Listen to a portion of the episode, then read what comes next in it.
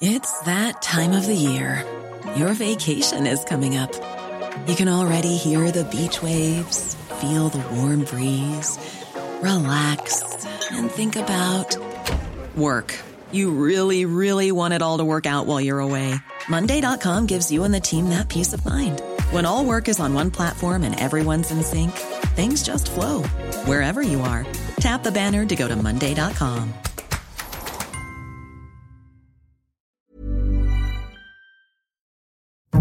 Boris Johnson famously told business to F off. But this week, Prime Minister Rishi Sunak was a little more conciliatory. This government is unashamedly pro business. It's as simple as that. Welcome to the Political Fix, your essential insider guide to Westminster from the Financial Times, with me, George Parker. Coming up, Rishi Sunak is hoping to win back support in the business community, even as Labour conducts what it doesn't like to call a prawn cocktail offensive, an attempt to woo the financial community with a series of breakfasts, lunches, and dinners. The FT's markets editor, Katie Martin, and deputy political editor, Jim Pickard, are on hand to look at the Labour and Tory recipes. Plus, we'll look ahead to next week's local elections, what to expect. I've been out and about in Lincolnshire and will be comparing notes with the FT's political correspondent, Jasmine Cameron Chileshe, who's been out on the mean streets of Surrey with analysis from our columnist, Robert Shrimsley. Thank you all for joining. It was back in 1992 when the then Environment Secretary Michael Heseltine launched a scornful attack on the Labour Party's attempts to win support among the business community. Labour ministers had been wining and dining leaders in the city. Mr. Heseltine bemoaned the prawn cocktails that had been eaten. Never, he said, have so many crustaceans died in vain. Well, this week, both parties were at it again. Rishi Sunak launched a major new effort to reconnect the Tories with UK PLC at an event called Business Connect. And Labour's Shadow Chancellor Rachel Reeves will next month up the ante to be the party of business when she travels to New York to meet big investors in the UK. So, which side is winning? With me are the FT's Katie Martin and Jim Pickard. So, Jim, what was the point of Rishi Sunak's bringing together 250 odd FTSE bosses, C suite people, and all the rest of it? So, Rishi Sunak feels on the back foot in terms of government relations with business for several reasons. Firstly, of course, we have Brexit, which most business leaders in general were opposed to, with the dislocation at the border that has happened since then. Then we've had the political chaos, which has sent out a signal to global investors that this is probably not the kind of most reliable place to invest, you know, with changes of prime minister, changes of business secretaries, and, and all of that that happened under Boris Johnson and Liz Truss.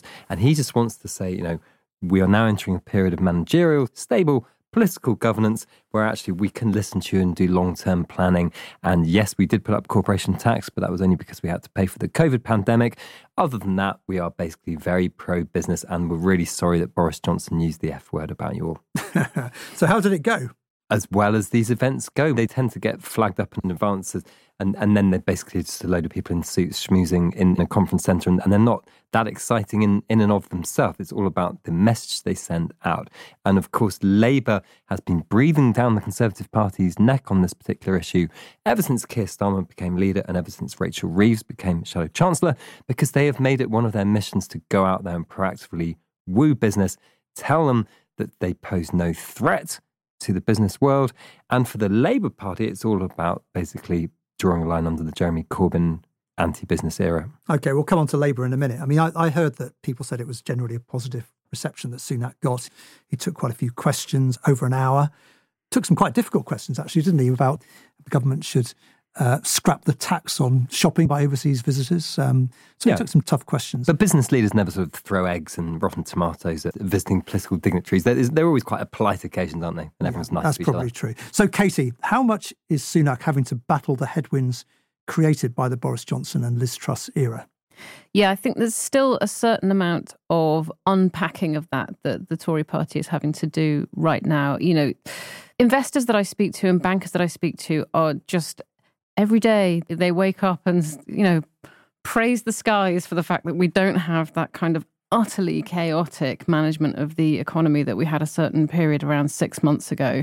We cannot go back to that. And investors recognize that the current government is much more stable. nonetheless, it's really striking that, um, generally speaking, even when you're around, you know, a year, 18 months out from a general election, you start to hear investors saying, well, what would it look like if we had a Labour government? And generally speaking, there's this kind of weird knee jerk reaction, which is to say, left wing governments are bad for markets and right wing governments are good for markets because, you know, left wing governments tend to throw money around in, in places they shouldn't necessarily. But I'm not picking up any alarm whatsoever over the prospect of a Labour government this time around. Even the more kind of conservative, somewhat more, I'm going to say, reactionary um, investors that are out there are perfectly comfortable with the idea of a Labour administration. They see Rachel Reeves as a very sensible pair of hands. They think that this is a government that's not going to rock the boat. It's not going to go back to where we were with the mini budget. So, although investors are broadly speaking delighted to see that we've got much more of a kind of sensible policy framework now, then very relaxed about the possibility that this could flip into a whole different party after a very long time. Just on the Tories, first of all, do you think Rishi Sunak is starting to turn things around, or is it just such a big mountain to climb after the last few years of pretty bad relations? In terms of rebuilding trust and confidence of investors, a large part of the damage that was done at the time of the mini budget has been undone. Mm. You know, that so called moron risk premium, the kind of extra cost of borrowing that was layered on top of all sorts of borrowers, and that trickles down to everyone's mortgages and corporate borrowing and all the rest of it all of that got more expensive after the mini budget just because the gilt market went into meltdown. That has largely been fixed. Yeah. So it's largely been parked as an issue. But we all have long memories. We know what happened and what came out of that particular party and those particular internal party dynamics. So it hasn't quite been forgiven by markets yet, but investors can see that we have got a new broom. And is Brexit still an issue? Uh, I think it's safe to say that investors would like it to be acknowledged that it is a drag on growth and that it does, on the margins, feed into inflation, which is a huge problem for the UK economy, even more so than a lot of other G7 economies. I think that investors would like to see a little bit more transparency around that from both sides of the political divide, mm. actually. But again, I don't think there are very many money managers out there that think that this can be unwound. No. Now, Jim, Labour hates it being called a prawn cocktail offensive. Mm. What exactly is the 21st century equivalent and what exactly are Labour doing? So they have breakfasts, I think most Tuesday mornings with various business leaders. They had a big kind of gathering, like a summit down in Canary Wharf a few months ago. They have a Labour conference. They basically have a whole business day with, you know, loads of events going on. And they are predicting that this year they'll be oversubscribed and they will have to turn people away, which may or may not be their own PR. But we know that last year they, they had a bigger turnout of business people than they'd had any time since they were turfed out by the electorate in 2010. And there is a feeling among a lot of lobbyists and business people that you know now is the time to be talking to Labour because they are entering their period of drawing up their manifesto, which will go on through the summer. And at some point, this very turgid process, the manifesto will come out at the end. And once the manifesto is written, then you as a business will have basically no chance of influencing what Labour's policies will be in your field going to the general election. So now is a time where there's a lot of interest in this. One lobbyist said to me this week that basically business people, when they have these events with, with Labour, politicians are like bees around the honeypot. And I think there's a really interesting question here about you know, are Labour's policies going to be pro business or not pro business or all the rest of it? I think on one level it's quite a naive approach because you know there are certain issues like level of corporation tax which affect most businesses, but there will be some sectors that will lose out from a Labour government. You know, if your business is making coal-fired energy generation, then bad luck. If you run a chain of private schools, then you're going to lose your charity status. If you're in private equity, you're going to be taxed in, in a different way. But if you're in the business of making components for electric cars, or if you're in the business of wind turbines, these are great industries to be in because they are planning huge subsidies for those industries. So, you know, there are going to be winners and losers. I think what's important from a, a kind of wooing by Keir Starmer, Rachel Reeves, and let's not forget Jonathan Reynolds, who's the Shadow Business Secretary, who is also hugely business friendly and a very affable guy. You know, the, the mood music is really important politically. And Katie, what are people you're speaking to in the city saying about the Labour offer? Well, I think what they're doing is looking over to the experience of the US, which has thrown ungodly amounts of money at the green energy transition and said, why don't we do a bit of this? Because this has just absolutely lit a fire under renewable technologies in the States. There are suddenly loads of really innovative companies that want to be there, that want to be building there, that are creating hundreds of thousands of jobs over there. And, you know, on the EU side, they're looking jealously over at the success of the Inflation Reduction Act. But over in the UK, there's definitely a sense that we could have a bit of that too.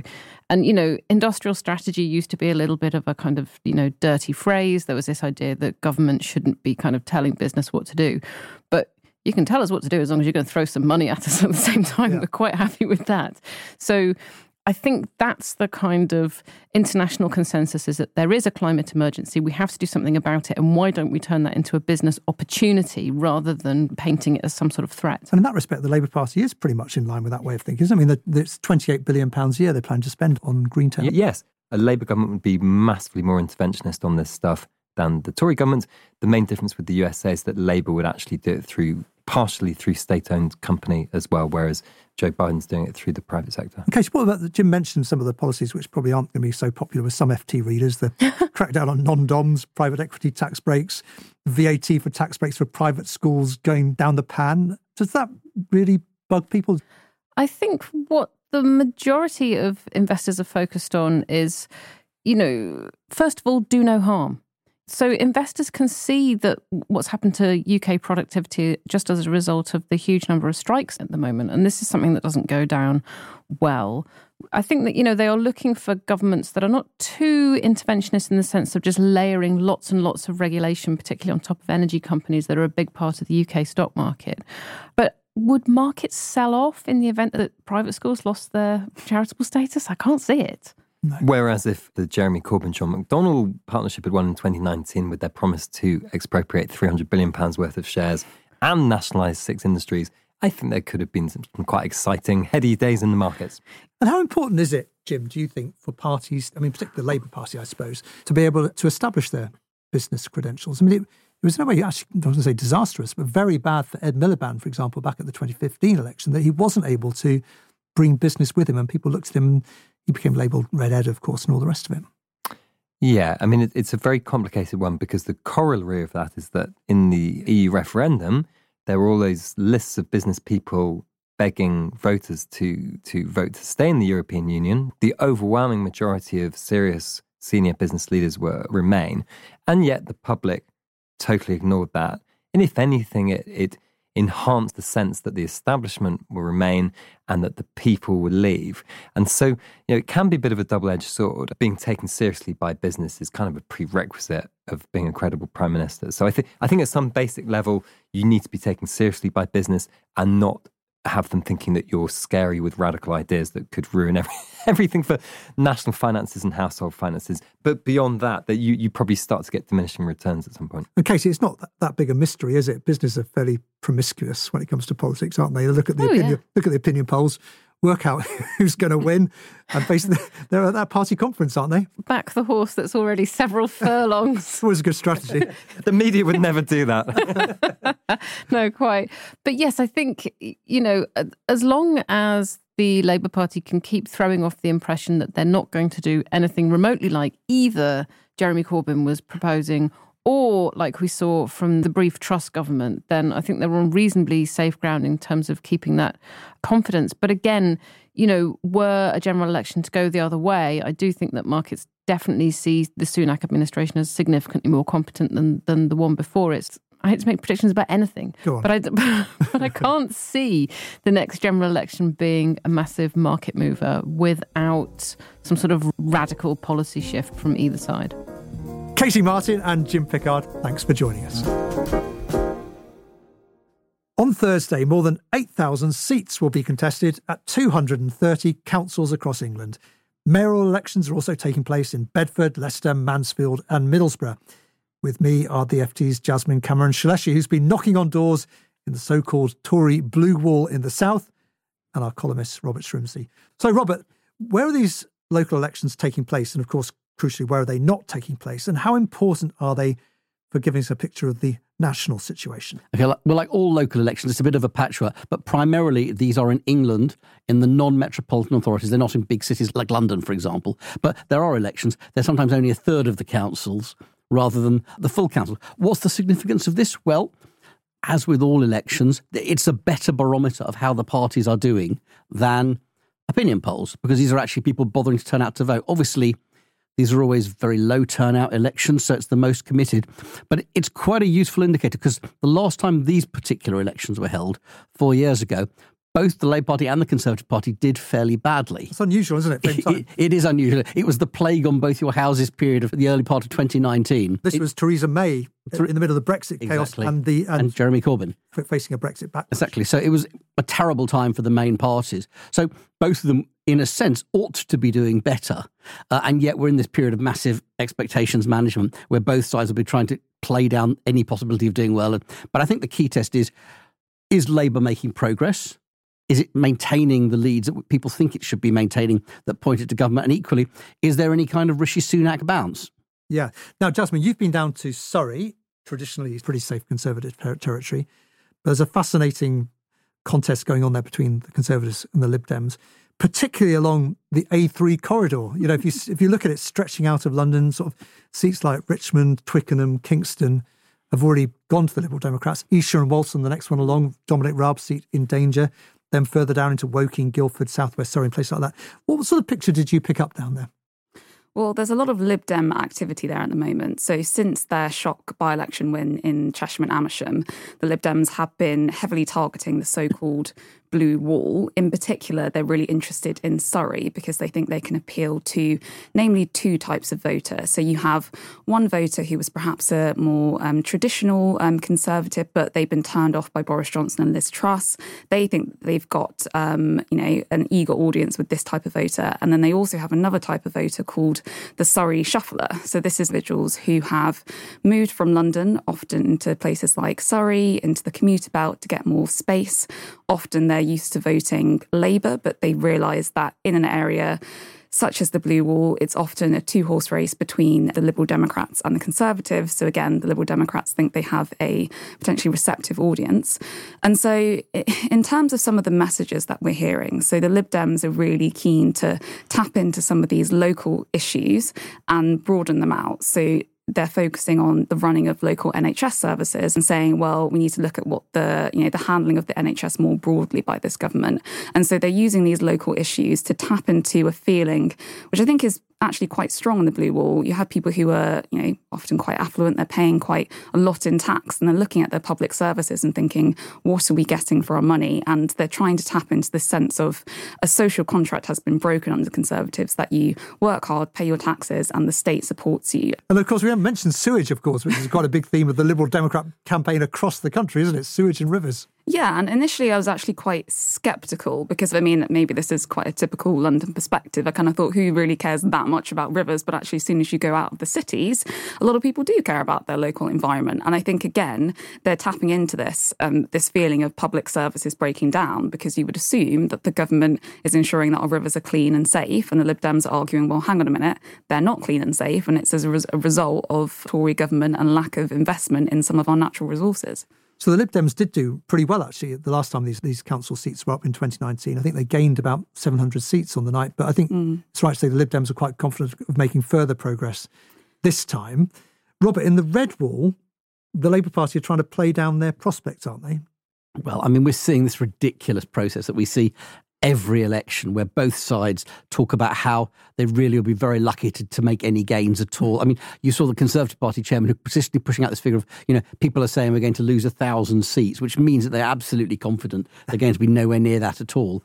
Labour, meanwhile, be playing down their expectations. But it's very clear that the Tories are working particularly hard in certain areas that were very important to them in their last general election victory around Tees Valley, in some of the Midland strongholds, places like Dudley, in places like Stoke, and as going further north, places like Redcar and Middlesbrough, where their vote has been strong in the past, and where they're particularly playing things like the immigration issue, the small boats issue, which has risen up the salience levels mm. for voters, it plays particularly strongly in places like that. You and I were talking to somebody a little earlier from the Labour side, saying that you know, in the campaigns they're seeing, the Conservatives aren't talking about the cost of living issue at all. They're talking relentlessly about immigration and small boats and how they're going to tackle it. And that seems to be what they think is their trump card in those areas. It's fascinating, isn't it? That you know, the polls all suggest that the economy is the main battleground and will be at the next election. But mm. people are talking about other things in these elections. What you say, small boats or sewage in rivers or mm. the inability to get an NHS dentist.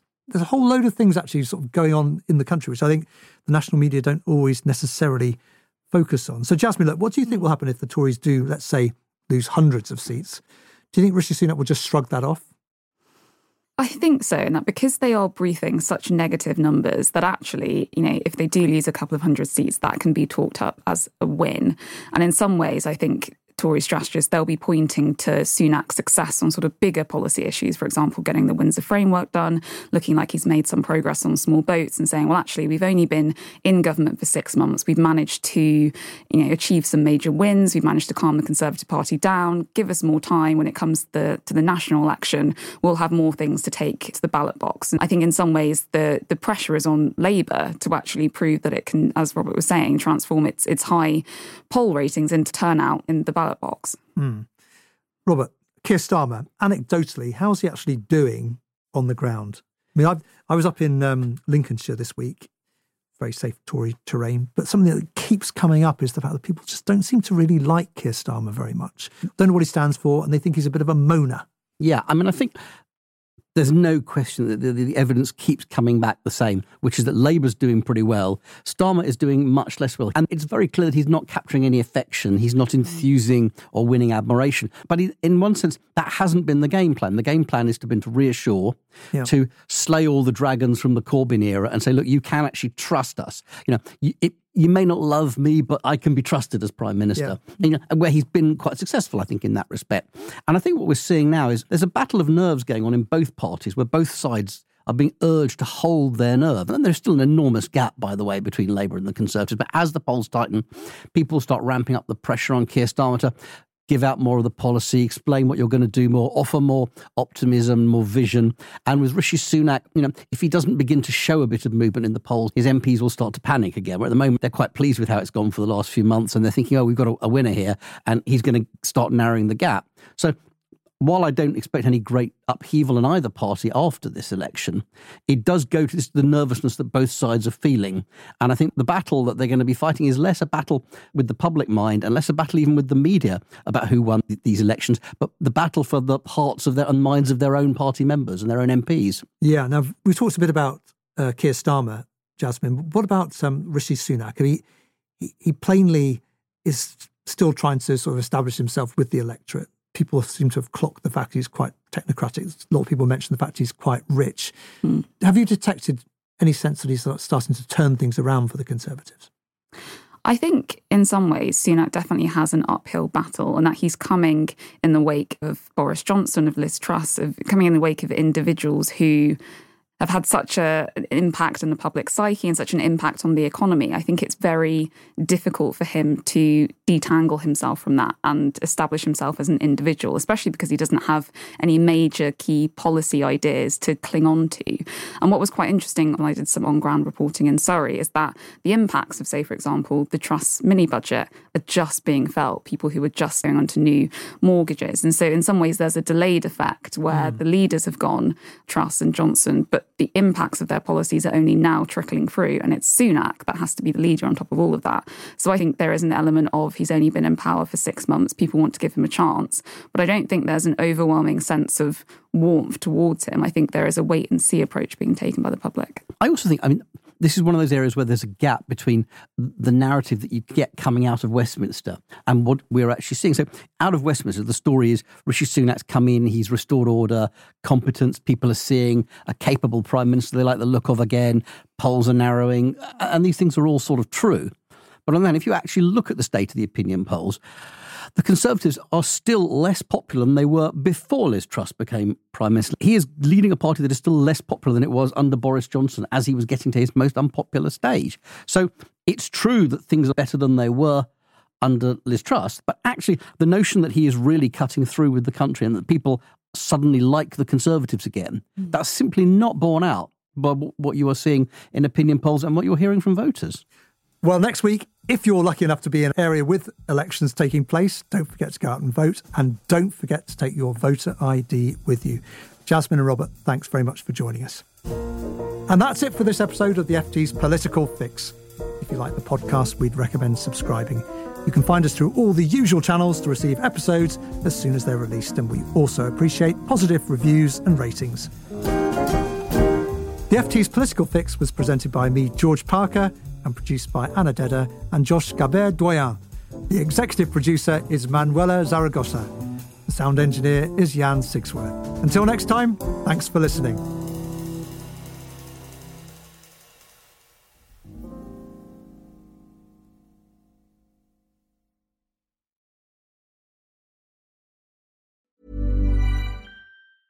Small details are big surfaces. Tight corners are odd shapes. Flat, rounded, textured, or tall. Whatever your next project, there's a spray paint pattern that's just right. Because Rust new Custom Spray 5 and 1 gives you control with five different spray patterns.